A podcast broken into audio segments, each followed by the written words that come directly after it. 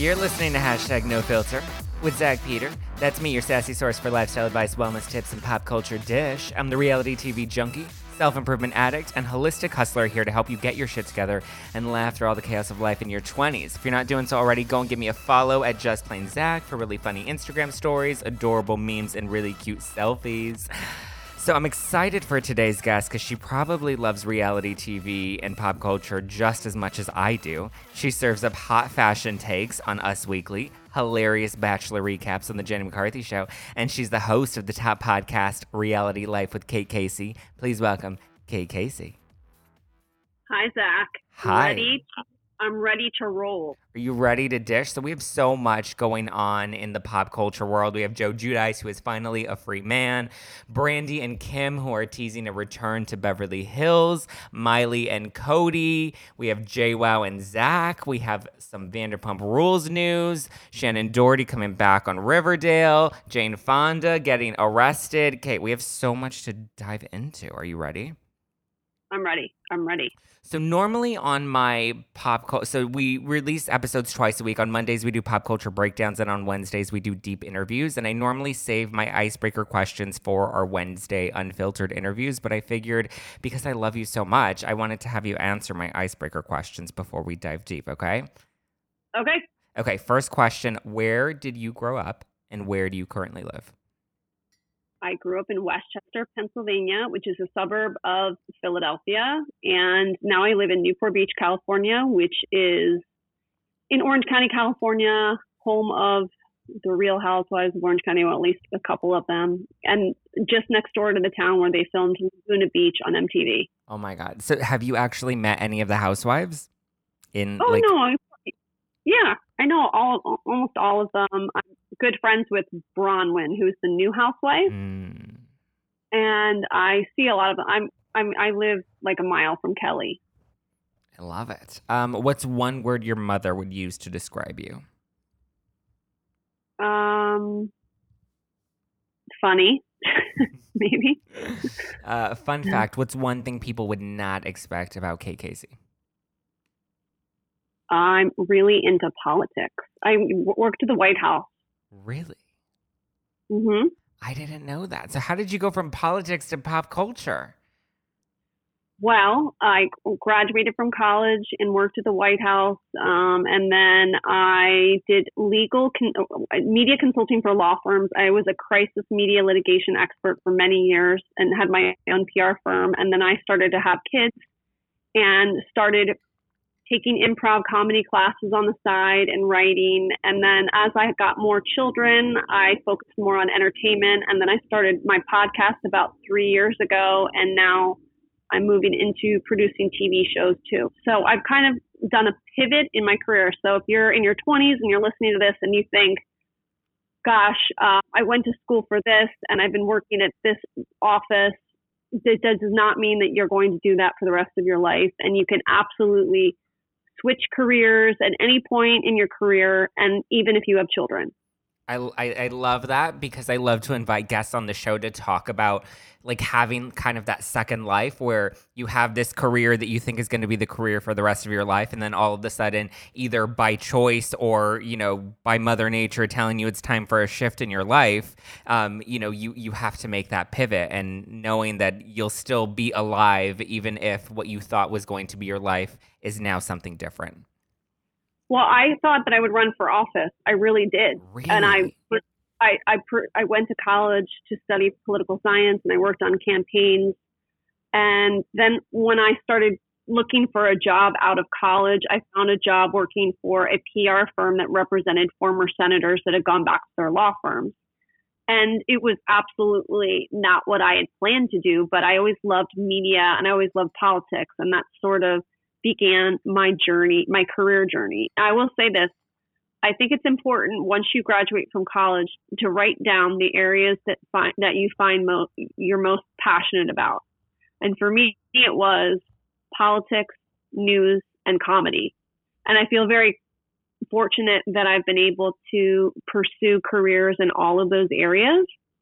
You just, you know, it's not going to always happen all at once, but I think it's important to be to feel like you, you're really fulfilling your manifest destiny is if you spend some time early in your 20s really thinking about the kind of careers the kind of career that you want and the areas that you'd like to have a job so that you can kind of kind of come up with some idea a loose plan of the areas you'd like to to work in and it i mean it, you could put down engineering uh, sports and something else and you would surprise yourself how capable you are of doing that if you set the intention early in your career yeah, or just how powerful it is to even like write it and and kind of own it. I know, like even for me, like I remember, I think it was maybe like three years ago. I was like, hmm, I think I would really like like a writing gig, maybe for like a site on. Um, I like Pop Sugar. Pop Sugar would kind of be like a fun site to write for. So I put like write for a website like Pop Sugar, and now I've published I don't know how many articles for Pop Sugar, and I'm like a regular contributor.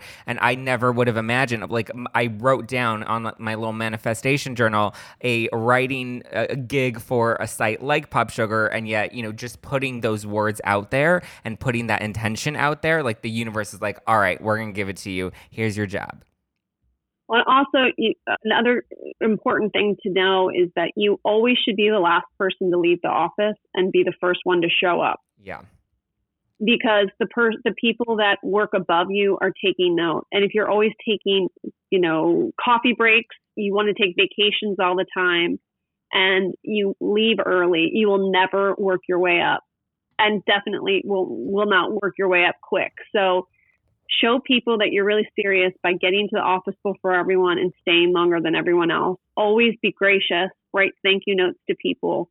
Say thank you for your time. I really appreciate what I learned working for you.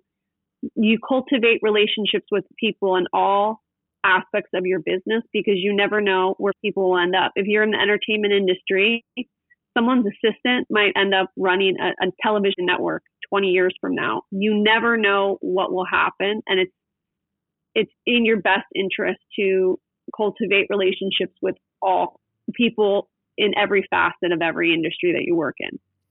Absolutely, and I think one of the the mindset um, shifts that I think people need to make, especially people in their twenties right now, is I feel like they come into a job and they're working for a company and they come into it with the attitude of like, what can this company do for me? When it should really be, what value can I bring to this company? And you're gonna get so much more of a payoff and a reward at the end of the day if you try to bring the value instead of just looking for the benefit only for yourself and for your own career agenda.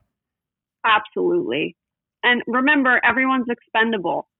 You could, they could let you go at any moment. You're never feel you should, you're always in your best position if you're always keeping yourself on your toes. It doesn't look at the look at television shows. Anybody on any television show is expendable. No one, no one is there forever. It's true. And I think, you know, when you're at the top of your game or you just kind of feel confident in yourself, you think that you are. And then, you know, you, you kind of have a, a humble pie moment where you, you kind of get, you know, slam, the universe checks you.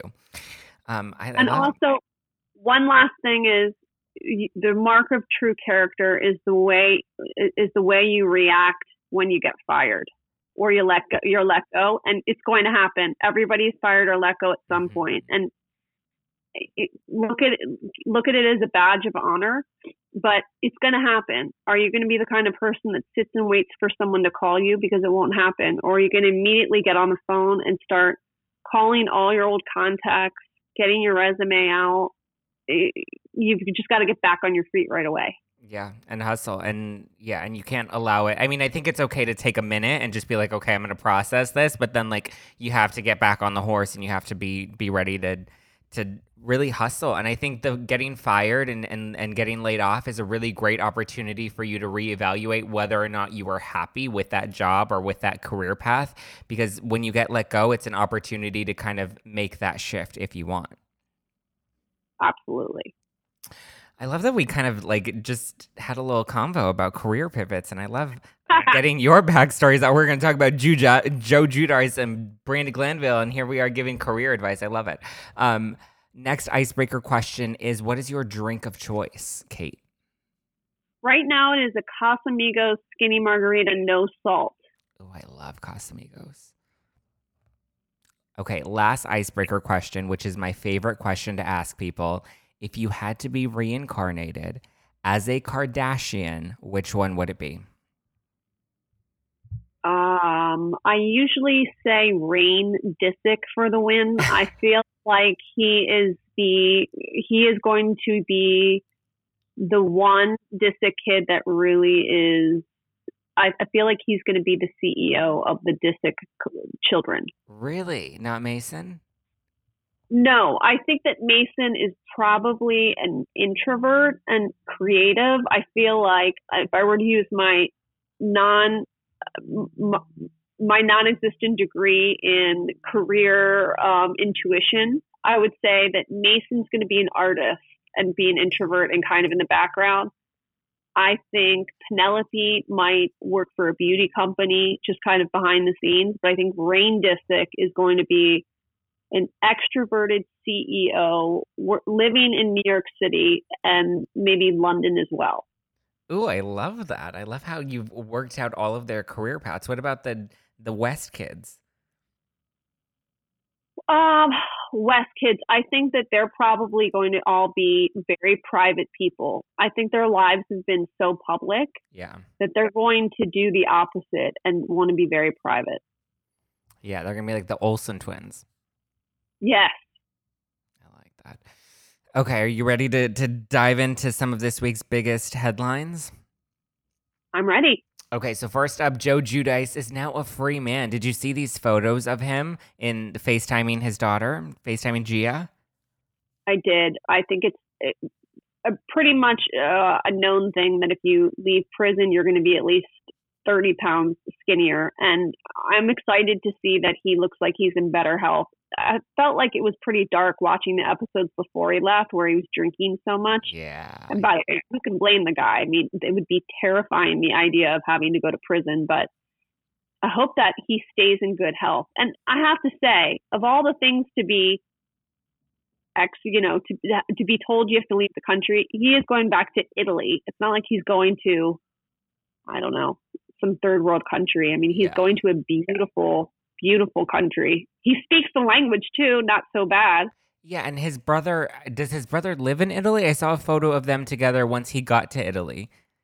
No, I think that they have family there and he yeah. probably went back to their their family. Remember there there was an episode many years ago where Teresa and Joe took the Manzos back to mm-hmm. the hometown where their their parents were kids because Teresa's parents and Joe's parents knew each other from the old country.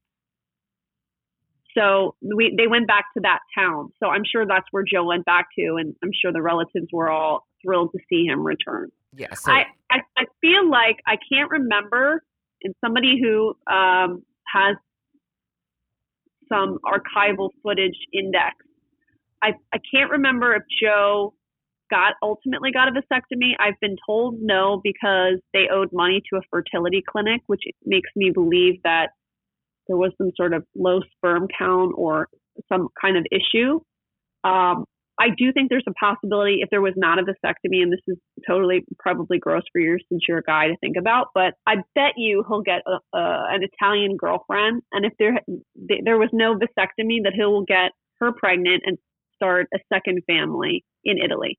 No doubt. I mean, Teresa's already living her best life over here in, in Jersey. She's it seems like she's really kind of moved on from him. And now, I mean, and now look at him. Now he looks like Mike the situation from the Jersey Shore. Like he's like he's toned and he's like he's living his life. He looks good. He was like he looked like a happy little dog with his tongue hanging out the window of the car riding to Italy and like he I don't know. I think he's going to start a whole new life and he's going to get a wife and start a new family and I think good for him. And you know what? I watch that show. If he's hum, especially if he's a humble person after that experience, which I am assuming he would be, I want to watch that TV show starting life anew in this small Italian town. He has a new wife, has you know some new little girls, or maybe a boy. His adorable children come to visit him from the states. I just the only thing that I'm worried about is that Teresa feels like she needs to perpetuate this old old world kind of rule that you can never get a divorce when it's obvious that she has a boyfriend and he has cheated on her too. It's like you're not fooling anybody. Just get a divorce. Call it a day. When do you think she'll actually file, or do you think he'll file for divorce? Um, I'm sure that he would be more likely. I think it just seems like over the course of the many seasons she's been on this show, she's proven herself to be somebody still holds true to the old world Italian ways. Yeah. That she's somehow unable to file for a divorce. It's like it's like she's letting her entire family down. But I mean, just let it go. Just get a divorce. I, I mean, at, at, this point, like they've both gone to prison. like, yeah, I mean, there's clearly you've drifted apart, and it, no one cares. Like, just live your best life. I mean, she is. She has her young boyfriend, and she's, you know, she's not shy about yeah. it. No, but that, but she is straight on the TV show. She's going to say, "No, I don't have a boyfriend. I don't have a boyfriend. What are you guys talking about?" It's like well, the pictures of you in Greece dancing with him. We're not we're, no one's an idiot here. Like we know you have a boyfriend. Who cares? Just get a divorce. Do you think that this new season will live up to the hype? Um, possibly. I think I'm someone who's not really interested in Teresa's storyline that much. I just never felt I didn't find the two of them pretty captivating, and I I, I find that this whole notion of like you have to stay with your husband even though he cheats to be absurd. So I get frustrated watching that. And uh, so I think that the Margaret Danielle Staub kind of relationship is way more interesting. I like Jackie's storyline too, having all these kids. Obviously, I relate to that, but I tend to feel burned out by a lot of the housewife shows with women that have been on the show for a very long time because I always feel like I know your story it's time for some like some fresh blood. You can't recycle storylines anymore. Like uh, the world's changed in the last 10 years. You should change too. What did you think about Jacqueline tweeting out recently about Danielle pulling Margaret's hair extensions in the trailer? And yet, back in what was it, season two, Danielle tried yeah. to uh, sue uh, Ashley for pulling her hair extensions out. Well, she's right. Um, it's the hypocrisy from the highest order. It's absolutely hypocritical. I, I just can't. I think Danielle Staub is unwatchable, and as I understand it, they all sort of come to the same conclusion that she's too difficult to be around. I think she's clinging to the opportunity to be on TV, and I think housewives don't work out well when you can see somebody who is desperate acting out for cameras and not living their life. There are some people that are in Real Housewives who, like Margaret, where the television show is just a side part of their life, and there are other people that it it, it, it for them it encapsulate encapsulates encapsulates everything of their you know all their entire life. So I think that that once that happens, you kind of start to lose lose viewers yeah, I agree. I mean, there's a reason they're not ah. giving her, you know, a, an opening credit and they're not making her a full time housewife. I think one, she's a liability, and two, like they really only bring her in when they have to if like things get a little dull. But I think at this point, like they don't really need her, and I don't think much of the audience even cares to see her anymore because her her antics are so outlandish that like it doesn't, it's not real, and it doesn't feel authentic. It just feels like she's trying, she's desperately trying so hard to stay on. She needs to be on Desperate Housewives, not Real Housewives.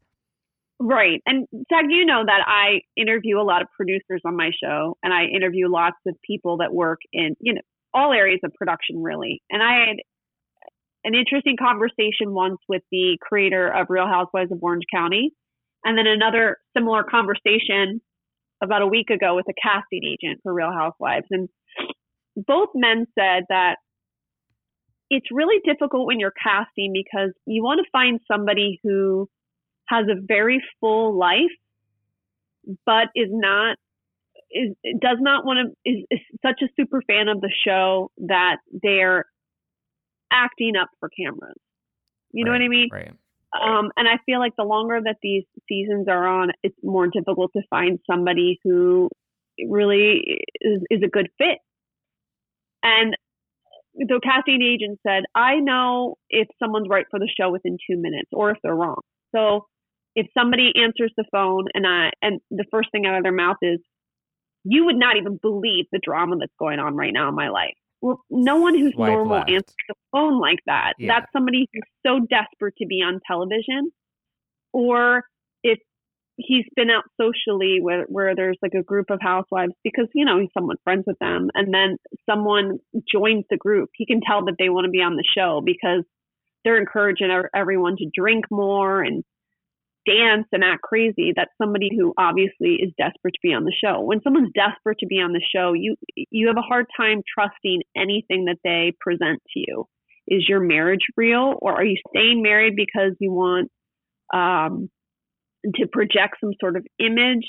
It's hard as a viewer to trust any decisions that someone makes when you can tell that they aren't playing up to cameras. So um, I think that's that's kind of the trouble with Danielle is that people don't really know what what is authentic and what is not. And I think the hypocrisy with the the hair weave it just sort of it is is an example of the trouble that we have with her as a viewer. Do you think she'll come back next season, or do you think they're cutting her loose? No, no, I don't think she'll come back. I think also that, you know, these are people who take their jobs really seriously in terms of the, the creators and the producers and the cameramen. And, you know, if somebody's difficult to work with, that makes their life more difficult. It's no different than someone working in an office job. If you've got an account director that makes everyone's life difficult, you know, people need to reassess whether or not they're an essential person on a team. And, you know, it is a television show about women's lives interconnected, but it's not worth it to work with somebody who makes everything difficult. I agree. What do you think about Brandi Glanville? Because I feel like she she's kind of an interesting uh, reality TV star because she kind of brings the heat, but at the same time there is a little bit of that uh, I don't want to say desperation, but I guess it's more because she needs the job more than she wants to be on television. But what do you think about Brandi and, and her potentially coming back to or making cameos on Housewives again in the new season?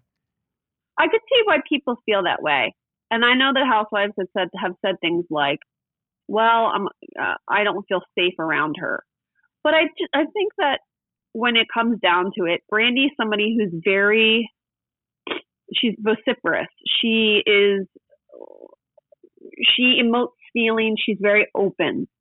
And I think that that's a, fantastic quality of a housewife, somebody who wears their heart on the sleeve, that they're willing to reveal how they feel, even if it makes the people around them uncomfortable because they're being truthful to how they feel in that moment.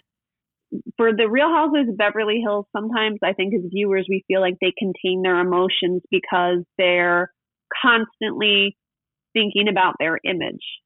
And one of the nice things about Brandi is she sort of cuts through that and gets people to react on camera, not in a in an inauthentic way, um, but especially because she's somebody who kind of pushes on this idea of what it is to be a the personification of a real housewife in the city of Beverly Hills, which is typically like if you're a housewife there, your husband is an agent or runs a network, and you have to have this very, very structured image. And that she's somebody who is the what was the wife of a soap opera actor who became an actor in like Lifetime movies, and that she was in the background for all these years, but happened to be this really beautiful, eccentric woman. And that her husband cheated on her, and she was like, I'm not going down. Oh, you know, I'm not going to go down. I'm going to stand up and I'm going to scream that I was wronged. And I think that's so unlike a lot of the women in Beverly Hills who sort of like Sweep they it eat it. rug. Yeah yeah, they eat it. They they they move on to the next husband maybe, or maybe they're just the starter wife and they're forgotten about. And she was she's like an interesting person because it's it's um it, are all of these women who are sort of the, the women in the background that get cheated on, and she wasn't willing to do that, just sit in the background. So I think she's that's an essential story for that city. So I think she's essential that way, and I think she's essential because she pushes these women to be a little bit more forthright about their emotions. I think as a viewer, you have to also remember the way that the the role of the production uh, telling the story of women in different cities and they're all different cities there they're different dynamics. Right. Atlanta is a city of people who are really deep in the entertainment industry. You know, like the hip hop world, that when you think of hip hop, you think of Atlanta now. Some of the biggest producers are there. And now Tyler Perry has this movie studio. So the typical background wife there, the dynamics are different than a, a wife in Dallas. A wife in Dallas, their husband works in the oil industry or the gas industry. And then you throw in the social dynamics of the deep south. And then the wife in New York is much different too. You need to have a wife in New York whose husband is in finance. And what is it like to be the back in the background in this global city where finance is like one of the marquee industries? So I always think of it that way, but I, I maybe I think of it in a little bit more of a cerebral way than other people. But like Camille Grammer, she is a perfect housewife for Beverly Hills because she was married to Kelsey Grammer. And here she, what people don't know about Camille is that she was the brains behind a lot of the projects that he worked on, like that show Medium starring Patricia Arquette. That was her idea. And I think that that was an essential uh, story to tell in that city because there are so countless of the women behind the man in the entertainment industry that is the one responsible for cultivating relationships with the talent or the other agents, coming up with ideas and what it's like to go to the dinner parties and to be the forgotten woman, the cheated on, jilted wife. I mean, that was a really important story for the producers to tell in the city of Beverly Hills. So yeah. it doesn't matter that you hate her, that she says outlandish things. She really isn't like the personification of a Beverly Hills housewife. So why don't you think they brought her back this season? Why do you think they let her go? Well, there's then there's this whole other dynamic that you have to remember that they're trying to make a show about the intersection of women in a city and that ideally it works best like New York because they have authentic friendships. You know, it's uh, difficult for them to make a really compelling show when the women don't really uh, connect off screen. In New York, they all still hang out all year. And then also you'll see in reunions, they can fight, but they let things kind of roll off their back and they can move into the, the next season and have a good sense of humor about it. And it gets really difficult to have that kind of dynamic when the women don't have authentic friendships. I think it's always difficult, for example, in Orange County to tell a story just like they do in New York because a lot of these women, you know, they would never be friends outside of the TV show. There's a huge age age gap. Um, they don't live anywhere near each other. Like in New York, you know, they're going to the same events. Their friendship, their their friend groups cross over. But in Orange County, you know, uh, Vicki lived in Coto de Caza. That is like 45 minutes, if not more, away from Kelly Dodd they're not in the same age range. Their friend friend groups don't cross over. They don't work in the same industry. So it's like they're showing up and ha- you know, it's kind of like think about you and your group of friends. If you go and you go out for drinks and you see somebody once a year, you know, it's nice to catch up for 10 minutes, but then you kind of move on to the next person because you're not really invested in someone you never really see. Right. Or that you don't have like years of history with. Correct. So I think that that's the other problem with Camille is that she wasn't really tight with any of these women anymore. They had grown so frustrated with her for whatever reason that they they kind of iced, iced her out. And I think that that's sort of like the talent. They kind of have figured out ways after all these years to kind of maneuver around production. Like, uh, you know, people have been saying for years that Jill Zarin used to say, to everybody, don't film with Bethany because yeah. if you don't with her, she she's less um, it kind of diminishes her power. So I think that some of the gameplay of the Housewives deep inside too. I mean, Brian Moylan from Vulture.com is writing a book right now about Real Housewives, and I'm excited to read it because I think he's going to explore all these themes. What's the book called, and when is it coming out? I want to get that. I don't. I, he's still writing it now, so I'm not sure, but I think it's going to be fantastic. Do you think so? Spencer Pratt has come out uh, recently saying because they're getting ready to tape the new season of The Hills New Beginnings, and he wants Cody Simpson on the show because Cody is now dating Miley, and Miley was dating Kaitlyn, who was dating Brody. So he kind of wants Cody to come into the mix to, I guess, stir up some type of old drama with Kaitlyn and Brody. Do you think somebody like Cody Simpson would make a good reality TV star? Well, first, what I have to say is that Spencer is an extremely clever person who would probably be a great executive producer of reality television. Oh, yeah. And people laugh about Spencer, but he's very clever. So when you see him making suggestions for the show, it's because he always is thinking about how to make the show have the greatest ratings. Now, I used to talk to him about the hills and I would tell him, you know, Brandon is such a star. You got to tell that story more. And he's like, absolutely agree. He knows what the audiences want and that the MTV is really great at telling life stories in that 20 to 30 range. So he I think can see who would be a good fit for for the show given the needs of the MTV audience and what stories are would be authentic to the group of people that are filming. And I don't think he really cares that much about Kaitlyn Carter, but I do think that he sees the opportunity for that that love story um, or the demise of their relationship and and the public's interest in Miley and the people that are in her orbit at the moment would be great for MTV ratings. So I think he's spot on. I'm sure Cody Simpson will be dating Miley for another three weeks and then she'll find somebody new. I think she's just somebody who is pretty amorous and I'm, you know, more power to her. She's like, listen, I don't want to be totally serious with anybody. I just don't, she doesn't have to be a parent. If she doesn't want to have kids, that's totally fine.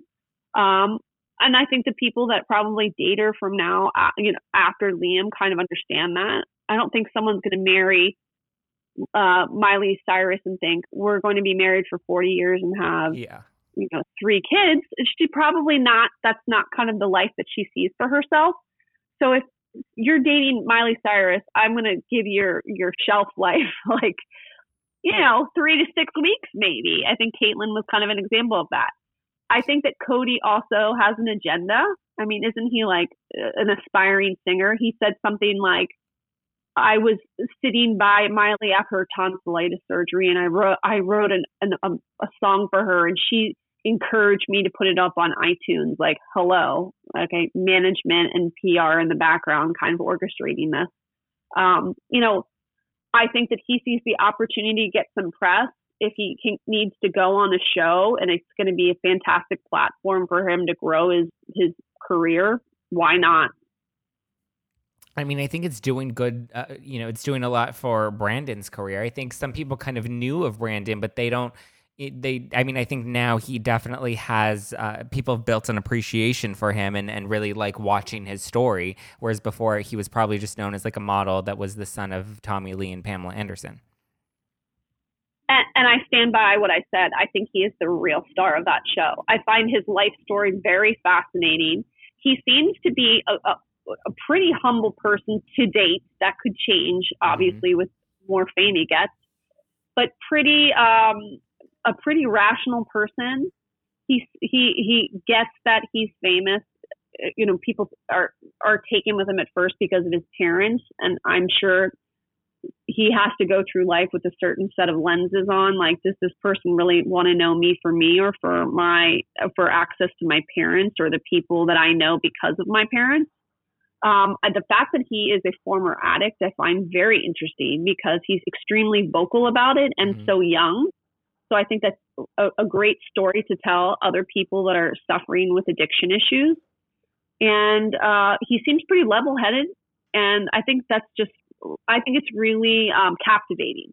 So I think he's the true star of the show, but I would like to see him do his own show. I don't really want to see him on the hills anymore because I don't think that he has much too much in common with all these. Like it doesn't make sense for him to be hanging out with Heidi or Whitney Port because I don't see really any way that they would connect outside of the show. I'd like to see the people that are in Brandon's everyday life. And maybe that's his sober coach. Maybe that's uh, the group of friends that he wants to work on TV projects with. The, I think sometimes people worry about, in terms of production, like the fourth wall can't be broken down. But truthfully, he all of these opportunities are coming out of this show, and I would love to see a window into that. How does he juggle the kind of projects that he chooses, evaluating the relationships that know, that he makes with people after the show, uh, the fame that came from the show. I mean, obviously he's at an age where it's like he can hook up with any girl, but given who his parents were, does that make him rethink about a committed relationship and if he ever wants to get married and and how does he feel about sex since his parents had a sex tape? I just find all that stuff really interesting. I agree. I think he needs his own show. I think you're right. He doesn't gel well with the other. I mean, he kind of fits, but like how many times can we see him talking on the beach with Brody who, you know, maybe is at the same he is at the at Brandon's age mentally, but like Brody is they just don't have I don't know. I just don't see that relate those relationships being very um deep and, and and kind of spilling with like you said like with Whitney and with Heidi like I think even them Heidi Whitney Audrina they're even kind of struggling a little bit to kind of build their relationships in a genuine in a genuine way where they were friends maybe back in the day but their lives have all kind of changed so much that it just it's not meshing as well and I would definitely love to see Brandon I with just, his own show I just don't think that they're of the age anymore for an MTV audience. Yeah, I just for think that type MTV of show. audience is 20 to 30, coming of age, which is one of the greatest times in your life is coming of that, that coming of age time. It's like when you're shedding your family's ideologies, what you've been brought up to believe is the truth about the world. And that that shift is so interesting once you're out on your own and you start your own job and you make friends that are outside of the world that your parents knew and you really begin to figure out who you are as a person. It's such an important period of time. And I think that Audrina and Whitney and Heidi, they've all, um, Frankie and Spencer, they've kind of moved past that period of time. And so to have them kind of hanging out with Brandon is this doesn't make sense. Yeah, I agree. It's kind of like if I were to show up at, at like a, a frat, like a sorority party or a frat party, like yeah. a like playing beer pong. You'd be like, "Lady, you got five kids. beer." No, I agree. I think yeah, they need to like go back, go and like maybe do a show together as moms on Bravo. I think that would probably work a little yeah, better for like Heidi nobody, Whitney. I'm telling you, nobody wants to watch that. I just feel like don't be greedy. You know what I mean? Yeah. There's so many interesting people that are clamoring to get a show and don't. And we know who you are. We've seen your life. And I think maybe it's time to go kind of in the background. I don't really need to know their stories anymore. I'd really like to see someone else's story. Maybe somebody who's come from, you know, the projects and are a self-made, you know, CEO of a an app and they're like 25. Like that would be a great story to tell.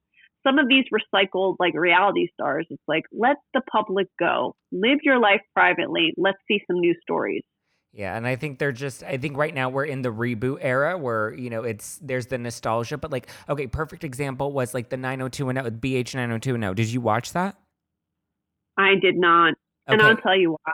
What? I didn't even I didn't really like the 90210, the, the original. original. Yeah. Whenever I even like watched old episodes, I'm like, you know, it's like really you have a DJ in your high school. Oh, okay, that makes zero sense. It just seemed improbable. And you know, the real Beverly Hills High School was not like all these white kids. It's an extremely diverse high school. Yeah. So it just seems so dumb. I think that's why people love the Shahs of Sunset too, is because that's an a little bit more of an ac- accurate portrayal of what it's like to live uh, in in that area. It's not yeah. like David Silver on his skateboard going into the DJ booth at his high school and then like recording star Shanice walks by before chemistry class. I mean, it's so stupid. no, yeah, I agree. And I called it when BH 90210, the, the new one, when it first premiered. I saw the first episode and I was like, okay, this is it was it was good, but it was a cute like 90 minute, maybe 60 minute, 90 minute um reunion episode, but I didn't like the writing and the acting and even the um the storyline just didn't it wasn't strong enough that they were banking on just the nostalgia of bringing the cast back together that they thought that was going to carry the show, which it did for the first episode. But I was like, but without, you know, and without, and it was also very genre bending where you didn't know if it was a drama or a comedy. And there was like the parody of them playing themselves that like it just, the formula didn't work. And I think that's yeah. what we're seeing now with a lot of these shows is we're rebooting them and they're coming back and it's like, oh, nice and exciting. And then they have a, a spike in ratings for episodes one and two. And then it drops off because the, the because show it itself isn't good it, and all it, it, just should have been like a one night event. Yeah. It should not be a, a ten episode series. It's just not that interesting. Did you catch Shannen Doherty on the Riverdale tribute to Luke Perry? No, because I remember the day that he died. I'm laughing just because I got all these text messages. Can you believe Luke Perry died? And I was like, yeah, I guess. I for some so many people they just love that show. Yeah. 90210. And obviously so many people like Riverdale, but I, I'm not real. I wasn't really that emotionally tied to Luke Perry. I don't know. No, I mean, I agree. I think the only people that were really into Luke Perry were the ones that grew up watching him on 90210. Because, I mean, personally, other than 90210, I don't really know anything that he was very well known for. I mean, maybe no, he I was. I just, I didn't follow his career that closely. No, I don't. But I think. Yeah. But I did. I saw the tribute. I thought it was nice. I thought the way they tied her in was nice. I watched Riverdale more than I'm a 90210 fan. I like Riverdale. I thought the first season was great. Um, but seasons two and three were really, really bad. That I'm hoping there's some sort of redemption for season four, or else they just need to take it off the air because it's it's a little cuckoo for me. Um, uh, let, us talk Vanderpump Rules really quickly because I love Vanderpump Rules, and the new season is going to be coming up later this year. Are you excited for the new season? And what do you think is going on with Stassi, Katie, and Kristen? I'm not that excited. I feel like I feel like I've been watching the same show for many years. It's a, it's, I, I feel like uh, we need some fresh meat. I think that what people loved about Vanderpump Rules, and this is coming from somebody who has had countless guests recap episodes for me over a three year period. The thing, and it's typically men that would reach out to me and say, "Oh my gosh, I love that show," and it was because it sort of it captured a part of people's lives where you know you you don't have any responsibilities real respons that many responsibilities before you have children and you can kind of wake up late and be diabolical.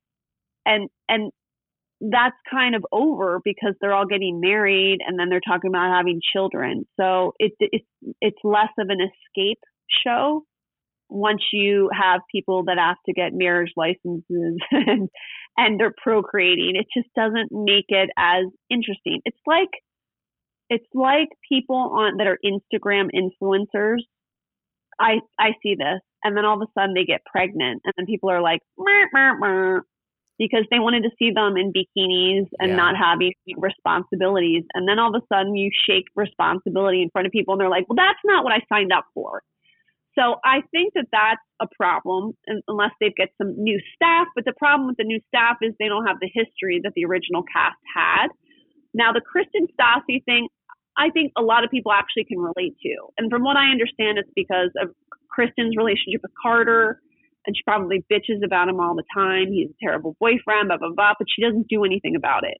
And so as a friend, you kind of hear the same song and dance all the time. And if, at some point, you're like, if you don't break up with them, I don't want to hear about it anymore. Yeah. And that's also and like a 21 year old problem of like dating the same guy and getting back with him and then complaining about it not working. Like, that's the problem you have in college when you're 21, 22, and you just can't quit the bad boy. Correct. And I don't think people really want to, to deal with that over 10 years. It's like, you better cut your losses. I've got bigger fish to fry. Stassi's like, I'm going on a book tour. I, I'm, I'm getting married. Like my life's going in a new direction. And when I have free time and I get to spend it with a friend, I don't want to hear the same complaints. Like if you're not going to do anything about it, the term, you know, the term like shit or get off the pot. It's like I've had enough. And I think all of us have been in that spot before and your patience grows really thin. And you know what? Like you know, you're in your 20s, there are going to be so many people that you're friends with right now. You will not be friends with in your 40s because you switch jobs, you move away, they get in a crappy relationship. Eh, that's the part that sucks about growing older is like you have a great friend and you have so much in common and then they start dating somebody who makes them less of themselves or they stay in a bad relationship and your patience grows thin or you get you know just get annoyed because they're not the same person they were before they met that person and you just kind of go i got to walk away. And sometimes you circle the wagons back and you become friends again but in most cases you don't. You're just like i'm going to move on. Yeah your lives your lives change and either some people continue to grow with you on the path that you're on or they stay stuck in the past or they go on a, in a different direction it's like high school. Yeah. Think about high school. How many people do you actually talk to still from high school? Oh God, only one that like hits me up because he wants to hook up. There you go. One person. That's it. That's it. But when you're in high school, you're like, we're going to move on from here and we're going to live near each other after we go to college together. It's like, it doesn't, you know, it's the same thing in every decade of your life. Like, you know, people who have newborns, they're in like little groups and oh, we all have newborns together. And then the kids grow up a couple years and then you realize the only thing we had in common is the fact we happen to have a baby in the same month at the same hospital. Besides that, we have nothing in common. Yeah. Just because you went to high school with somebody doesn't mean you have anything in common with them. So true. Um, before we close out, I just have to give a shout out to Jane Fonda. Did you see her get arrested for protesting at, at on the Capitol in, in Washington D.C.? Of course. I mean, she is just a bad bit. She is still, all these years later, she's what, in her 80s, and she's still out there, an activist, not afraid, getting arrested, getting thrown in the slammer, and then, you know, filming Grace and Frankie. Like, she's just multifaceted, and I just, I love Jane Fonda. You know, I think it's like a good reminder to all of us that the most important thing that we have is our own set of values, and that we should always stay true to that and so when you feel like someone's been wronged or you're passionate about a subject, that you should always stay true to your own convictions. And if that means that you got to get arrested and when you're 80 years old, so be it. But you know, just have a, a, a code of of ethics, like a set of values, and stay true to it.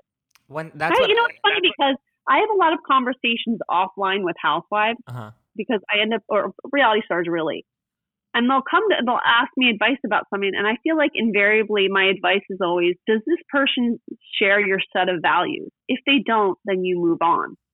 And that's just kind of like life in general. This is my life advice as someone who's a little bit older than 20 you'll when when you think about the people that you have connections to or that you meet ask yourself all the time do these people share my set of values? That means do they believe that you should always be respectful of others, that you don't cheat people out of money or time, that you don't um, break the law, that you don't um, cheat a partner in out of something in business, like all those things. Like if they don't share your set of values, they should not be in your life. Absolutely. And I think that's like one of the most frustrating parts that you see now, especially with people growing up and they're on social media, they're on Instagram and they see all these influencers and like these people like yes have influence, but it's like what are they doing? They're they're pimping out, you know, sugar bear hair gummies and like like they just have no substance to them and they have nothing that they're no moral compass, nothing that they stand behind other than well, really pretty glamorized photos also, here's the thing that troubles me with the whole influencer thing is that a lot of people don't realize that there's so many tricks that are going. I did a whole Patreon episode about this. If anybody wants to go back and listen to it, I get to tell you all the tricks that these Instagram influencers use, and it's just not real. So you're looking at a picture and you're thinking this person has a really um, a really interesting brand I've spoken to so many influencer agencies that tell me that people are scrupulous, like they have no scruples. They'll hashtag ad when they don't even have a deal with a company just to make themselves look like they're an influencer getting right. paid. I mean, uh, people are in comment pods, they buy likes, they buy comments. If you look at someone's followers and they have 480,000 followers, but only five people comment on their picture and they get 129 likes, that is not real. So you are you are scrolling through, you're looking at this person and you're beating yourself emotionally because you think they have more access to opportunities because they have a bigger platform than I do. It is simply not the truth. And even if people are following them, a lot of them are probably hate following them. Mm-hmm. They want to like screenshot it and show to their friend. Can you believe this ridiculous person posing like this or wearing this dumb outfit? You want people who to follow you who think, I really respect who that person is. I like how creative they are. I really admire um, how hard they work. That's an authentic follow. That's somebody who really uh, respects you if somebody comments on your photo and they're saying, I, I, you know, I love what you did here, or I love this project that you're working on, don't you want somebody to comment on the things that you bring to the table and not about the image? I always um, say it's more important to build to build a business than an image. It's mm-hmm. easy to take a picture that's filtered, but at some point, people have to look at them across the table, and you have to see somebody without, you know, the bird filter, or you know, for the lighting, you have to show up and be your actual self. And you have to be more interesting than a filtered picture. You have to be a smart, creative, um, compelling person. So don't look at Instagram and beat yourself up because you don't have 27,000 followers because most of the people that pretend to have 27,000 followers are doing just that, pretending.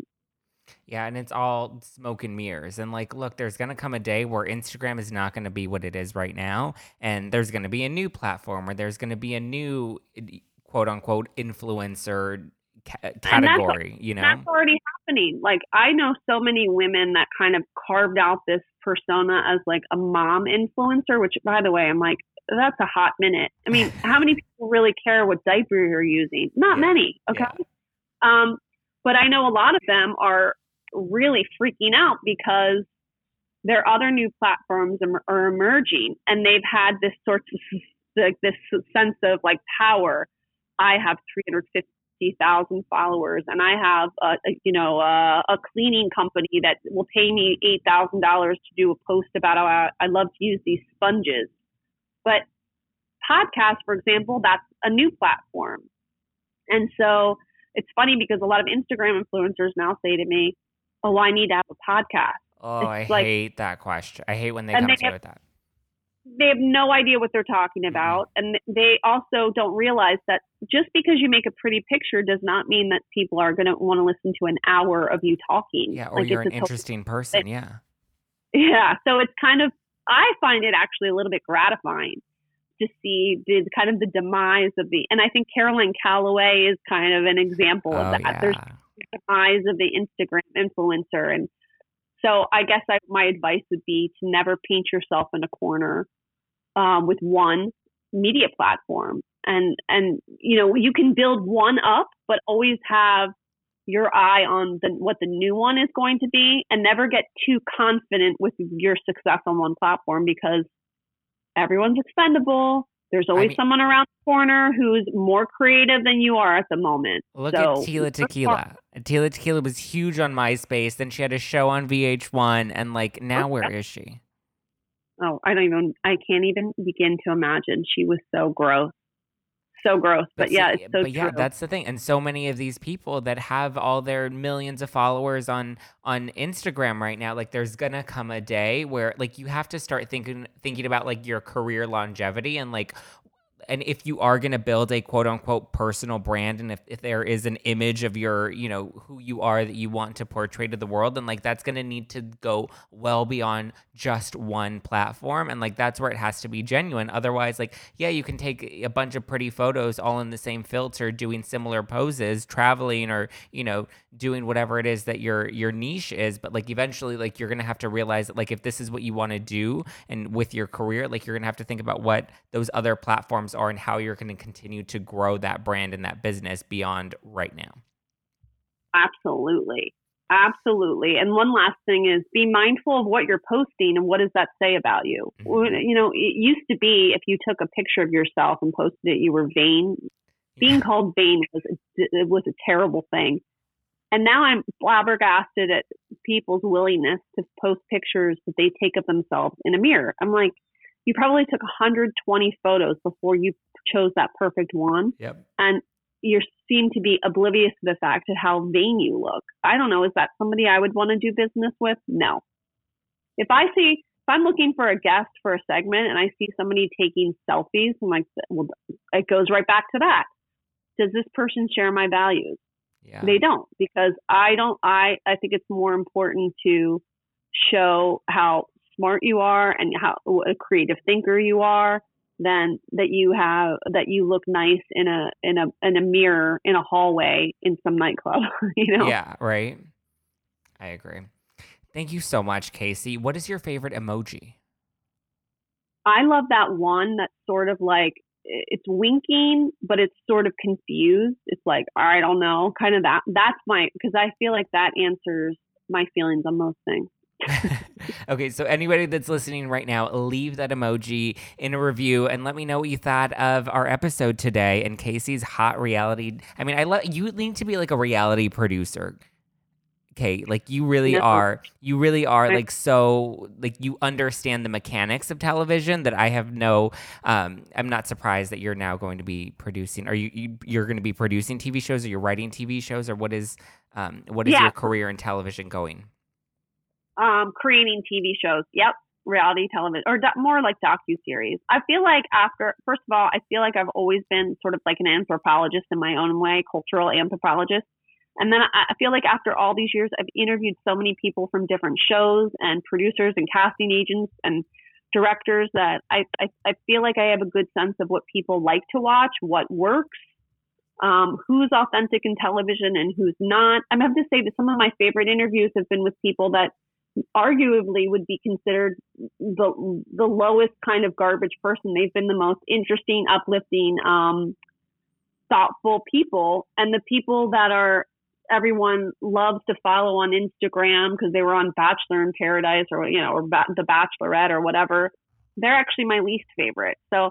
Um, I don't know. It's been just like kind of a fun ride. Um, but you you should check out my show if you want to learn more about people that you see on TV because sometimes I feel like on TV they appear one dimensional and by mm-hmm. interviewing them I I always hope that they can become sort of like a three dimensional person like a little bit more relatable you understand their backstory a little bit so then when you're watching them you kind of make it makes more sense how they behave Yep, and that's Reality Life with Kate Casey, and it's available on Correct. all all on all streaming platforms. correct yes I love it. And when do you release new like- episodes?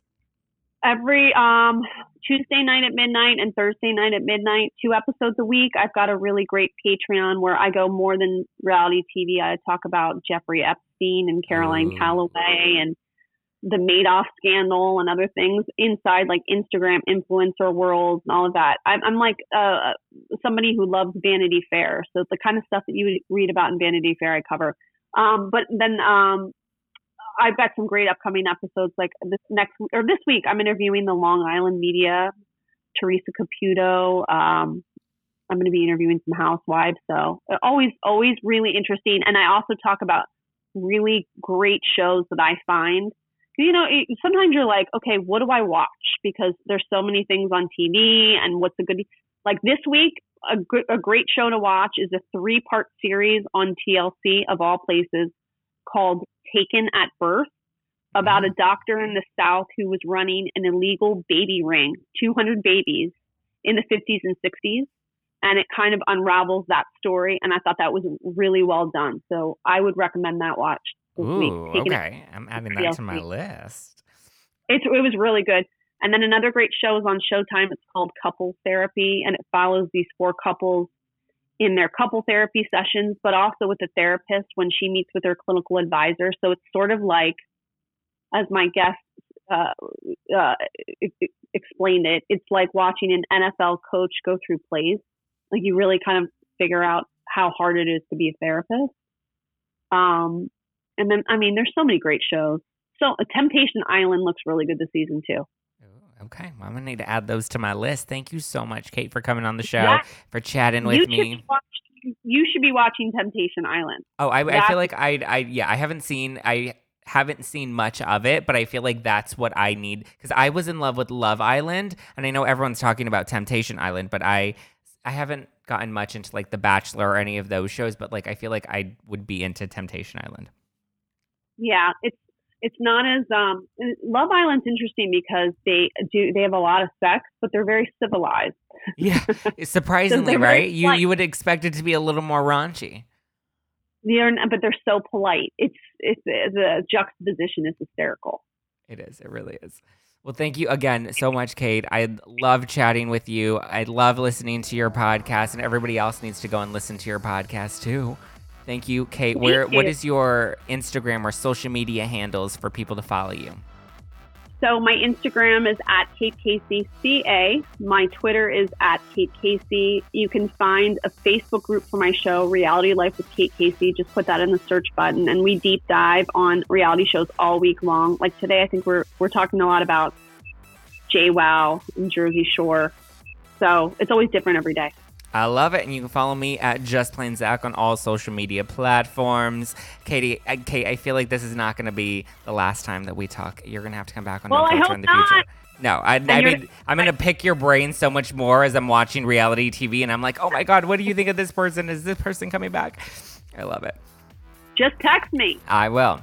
Thank you so much, Kate. Guys, you can listen to hashtag no filter with Zack Peter every Monday on Wednesday on iTunes, Spotify, Stitcher, iHeartRadio, all the places. We're also now on Luminary. I don't know what the fuck Luminary is, but we're there. So if you have the Luminary app, be sure to subscribe to us there. Give me a five star review on iTunes because I love that validation. Um, and until next time, I'm going to go binge some of these shows that Kate recommended. Okay, bye.